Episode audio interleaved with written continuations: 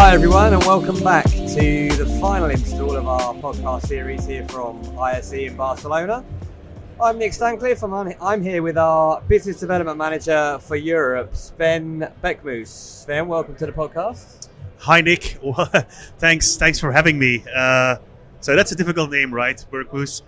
It's uh, it's a bit of a tricky one, yeah. It's uh, one uh, one to get your tongue around for sure. Um, No. Could you tell the audience maybe a little bit about uh, your role here at Maverick and what your uh, focus is? Yeah, so I'm the uh, the business development manager for our European collaboration business.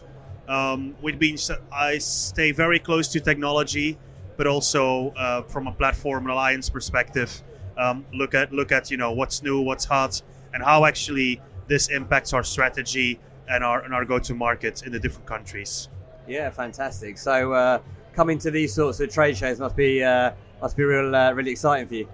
Very exciting and very tiring because I had to walk through all the halls to see what's new. Uh, but a very, um, a very fun experience to be in this kind of trade shows because what I'm seeing is there is a lot of people coming to the event again, um, and and obviously, um, you know, we were a bit in a, a bit in a decline, but um, it's a really good time for our industry, and there is a lot of you know technology to play around with, a lot of visual things happening.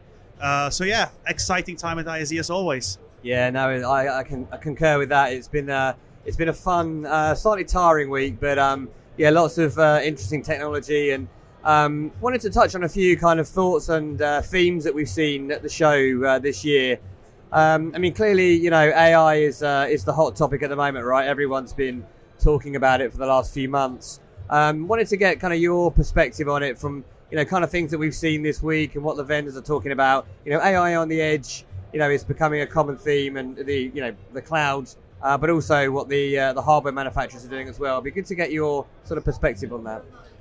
Um, yeah, so AI is everywhere. Um, that that's very clear. Um, I do have a little side note on that. Um, I think AI today is what we called smart two years back, and what we've called intelligent seven years back. Um, so AI is everywhere, but in you know at the same time as you as you rightfully put it, there is AI at the edge, which is obviously the technology we know into meeting room devices like cameras, audio, microphone that does the clever bit, filters out noise, um, you know, echo cancellation, noise cancellation. Um, that that has speaker tracking, speaker view. This these is all technology that you know has existed for quite some time now. Um, what I do see from that edge perspective is that a lot of um, OEM manufacturers are working on better versions of that AI.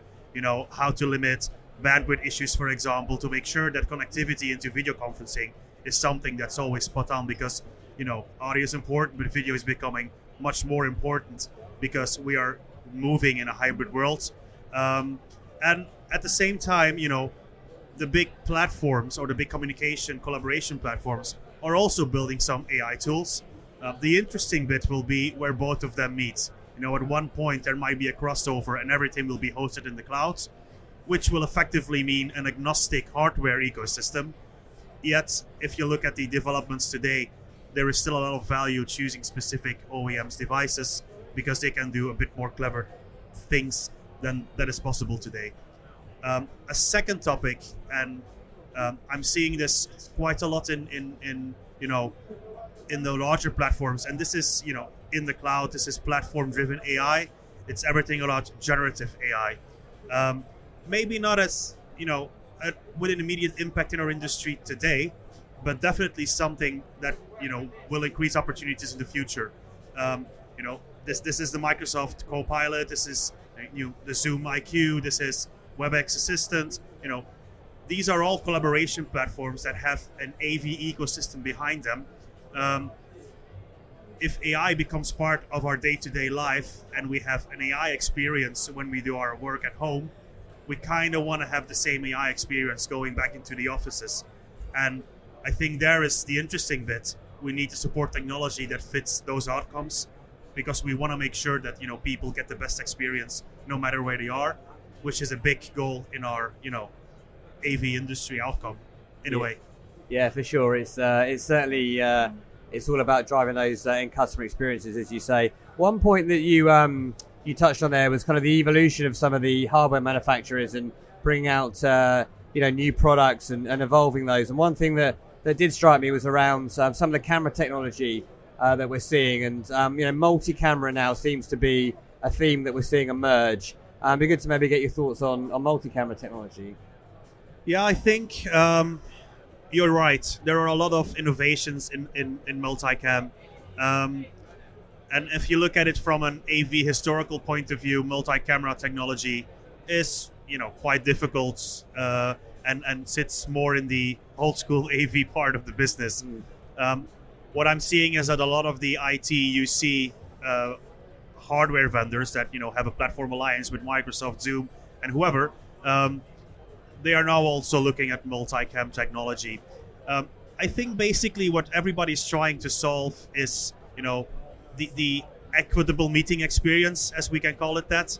You know, one camera in the front of the room probably isn't enough anymore, and there are different approaches from you know uh, building center of room cameras, which is now an upcoming you know topic and, and definitely something where I see our Maverick uh, channel partners need to look into because you know um, the experience is great, but also how you then put maybe multiple cameras into the ceiling in order to capture different reactions from different angles. When you go to larger signature rooms, how you make sure that you know wider rooms that you capture everything and everyone with a right angle and the cleverness behind not shooting somebody's back of the head but looking at their facial expressions it's very interesting how this technology is evolving um, I, am I'm, I'm gonna be agnostic in brands but i see a lot of evolution uh, into those you know uh, uc suppliers or uc hardware suppliers and i think the platforms are also coming closer to supporting multi-camera streams so definitely a growing area and and maybe yet another step closer to fixing the hybrids engagement from room to personal. Yeah, and uh, you, you, spoke about center of room cameras there, and we've certainly seen a lot of interest in those.